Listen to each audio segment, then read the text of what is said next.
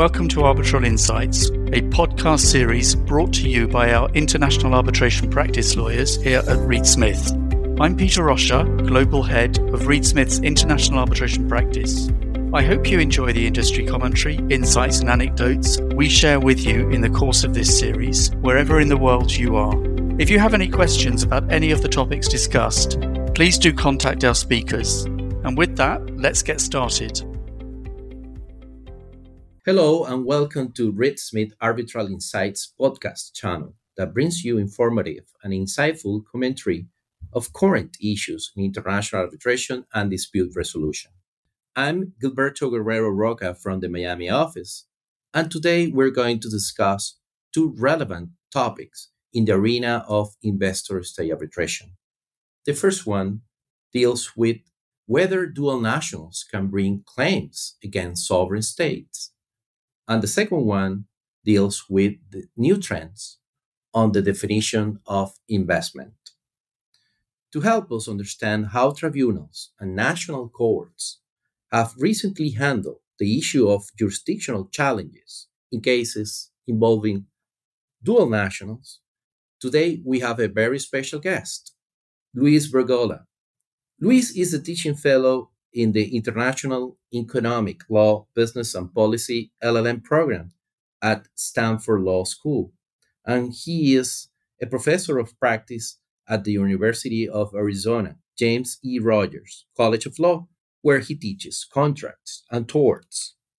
Luis Bergolla has published many articles on international economic law, international arbitration, evidence law, law and society, and law and technology. Luis also maintains a private practice that focuses on international dispute resolution, having represented clients in commercial as well as investment arbitrations. Finally, Luis is licensed to practice law in Venezuela, Spain, and in several U.S. jurisdictions, including New York and the District of Columbia. Welcome, Luis, to Reed Smith's Arbitral Insights. Thank you very much for the kind invitation, Gilberto. Well, Luis, there's no question that today investor state arbitration is considered expensive, lengthy, and very complex, including the fact that uh, claimants have to fulfill the prerequisites and the threshold to establish jurisdiction. Of course, arbitral tribunal have the power to decide and determine their own jurisdiction based on the principle of competence competence. Today, we will focus on the key elements of the jurisdictional inquiry, the ratione personae and the ratione materiae elements. And here precisely is where I would like to ask you, Luis, what are the most recent developments concerning dual national in investor state arbitration? Dual nationals are allowed to file claims against one of their own countries?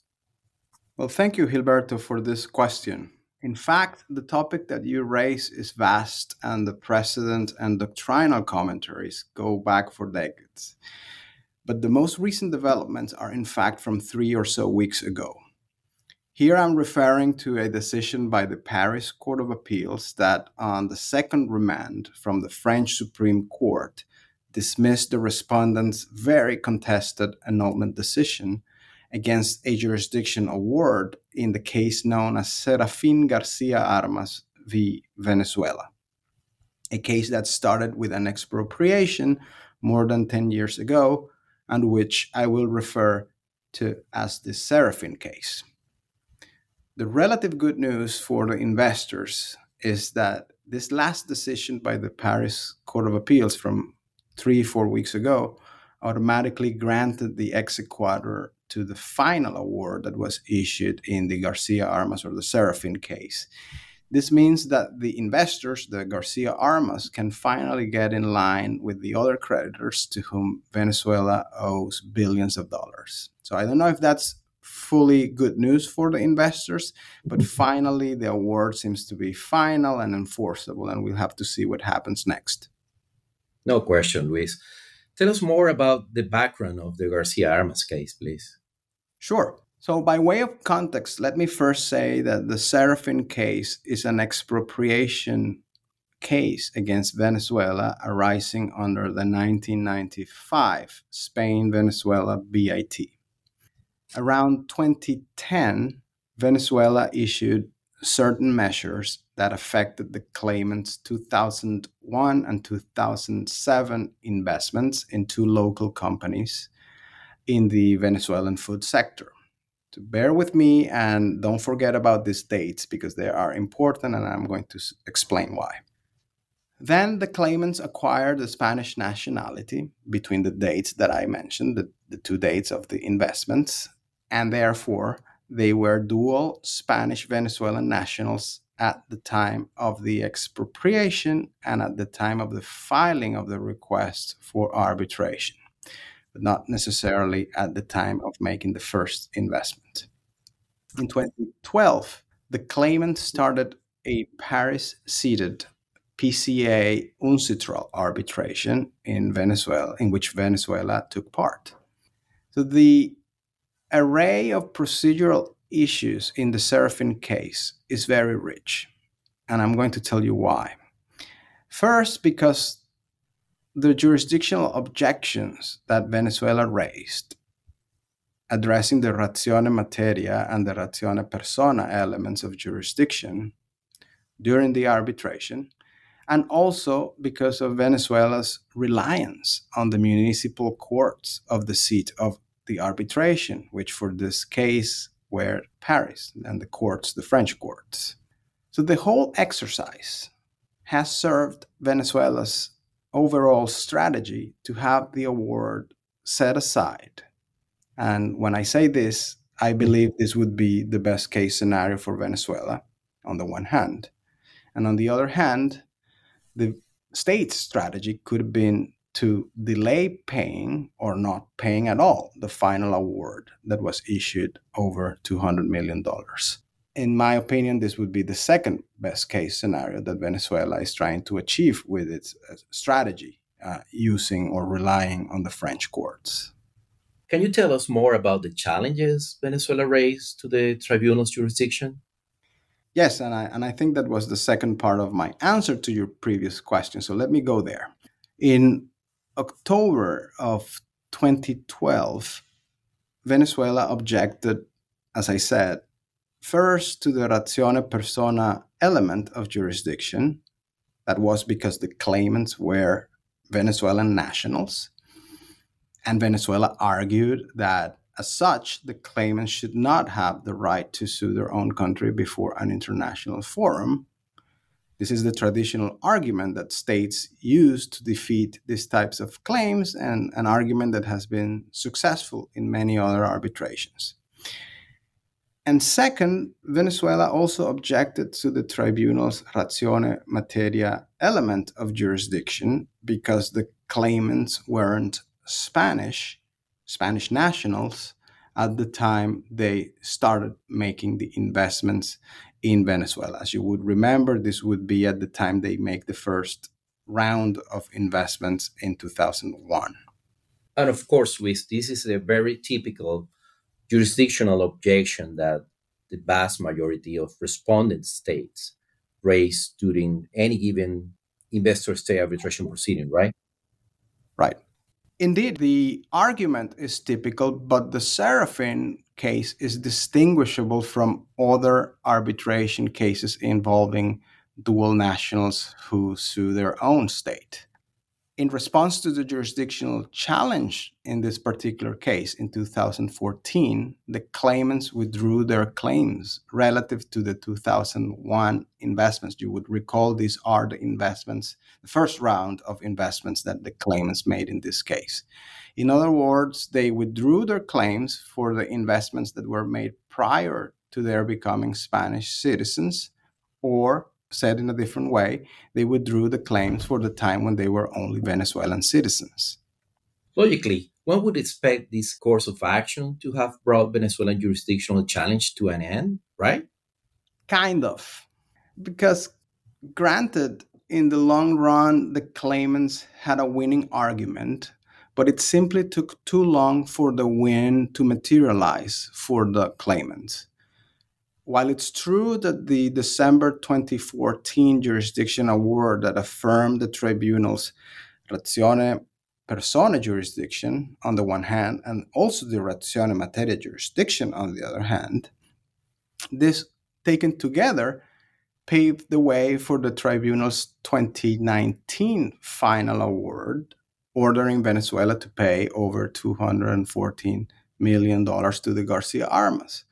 But what Venezuela caused to happen before the French courts later is simply mind blowing.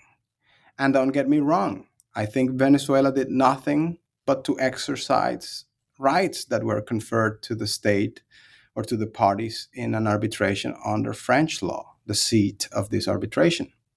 Right. And what happened in France? Well, what happened in France is curious. Basically, a litigation saga before the French courts resulted. And the procedures extended for over approximately six years following Venezuela's first request to annul the Arbitral Tribunal's jurisdiction award, which happened in 2017. And it's important to note here that this bid by Venezuela has yielded mixed results for both parties. And, and let me go chronologically through what happened in France. In April of 2017, the Paris Court of Appeals annulled the jurisdictional award, basically saying claims by dual nationals are okay to go under under the parameters of the Spain Venezuela BIT of 1995. But the court disagreed with the ratione materiae decision in line with the dissenting arbitrator's view that nationality at the time of the investment mattered for the determination of, of what is an investment. And as you will remember, this is what prompts the claimant's withdrawal of their claims prior to their becoming Spanish nationals again. Then in February of 2019, the French Supreme Court quashed the judgment of the Court of Appeals that I just discussed, basically telling the court below to annul the entire jurisdictional award because the two jurisdictional elements we are discussing here are to be interpreted as concurrent. And remands the case to the Court of Appeals. In 2020, as expected, on the remand, the Court of Appeals fully annulled the jurisdictional award and this prompted Venezuelan authorities to celebrate the outcome and moved the claimants to appeal the judgment one more time before the French Supreme Court. So this is not ending yet. In December 2021, the French Supreme Court again issued a ruling on the matter and annulled the June 2020 judgment, holding that the Court of Appeals was not authorized to pencil in, to write in requirements regarding the ratione materiae element of jurisdiction that were not expressly written in the Spain Venezuela BIT of 1995 and remanded the case one more time. Do you think that this case could be seen as a bad sign for stakeholders to select Paris as the seat of any given arbitration? That's a very interesting question, and, and there are commentaries that go in that line. Paris is losing its attractiveness as a popular seat for international arbitration because of the uncertainty that we have seen in the way the newly created International Chamber of the Paris Court of Appeals has handled these annulment actions by states. But from the perspective of repeat player states who are sophisticated players in the system, and we can discuss more about the social legal nature of investor state arbitration later on. From the perspective of states, what the French jurisdiction uh, did in the Serafin case and what the French jurisdiction is doing with other similar annulment actions seems to make the jurisdiction very attractive for them to to accept arbitrating in France, especially in the context of PCA, UNCITRAL, ad hoc type of arbitrations where, where the parties do have to agree uh, ex post claim as to where to seat the arbitration. So it depends on the perspective from from where you look at the at the problem. And I think in this particular case, Venezuela has taken a lot of, of advantage by subjecting its arbitration to the French jurisdiction. I don't know if that answers your question. Absolutely. And there's any recent development in the litigation saga in Serafin in the Serafin case? Well, yes, I was going to conclude that about a month ago, the Court of Appeals dismissed Venezuela's annulment action altogether and granted the exequatur to the to the final award in the Serafin case.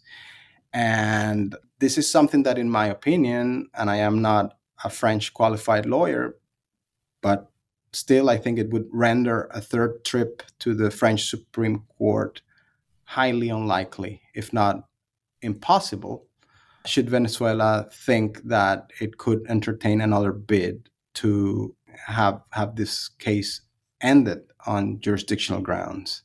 We'd like to think that, that the case ends here, but the respondent state's strategic use of jurisdictional challenges, as we have seen in this case and other similar cases, seem to pay off. And I say this at least in as much uh, as the payment of the award in the Serafin case has been delayed since 2019. Mind blowing, indeed. What would you say are the main takeaways of this case? Well, if I were to summarize my remarks here, I would like to share at least five important takeaways. Let me try to do that in the most organized way uh, I can. First, nationality has got to do a lot with jurisdiction. On the one hand, the mere presence of issues of dual nationality almost make it certain that jurisdictional objections will occur. And on the other hand, they also contribute to expanding the array of rights that are available to dual nationals. Second, importantly, the quilt of seemingly incompatible jurisdictional decisions invites dual national claimants to pay careful attention to the applicable rules to the arbitration on the issue of dual nationality. And I say this because sometimes, as is the case under the ICSID Convention, claims by dual nationals are simply prohibited. The Luis Garcia Armas being one interesting example. But some other times, as under the CAFTA Dominican Republic Treaty, the claimant's effective or dominant nationality, if it is the same as the respondent state, is something that might hinder the tribunal's ability to exercise jurisdiction.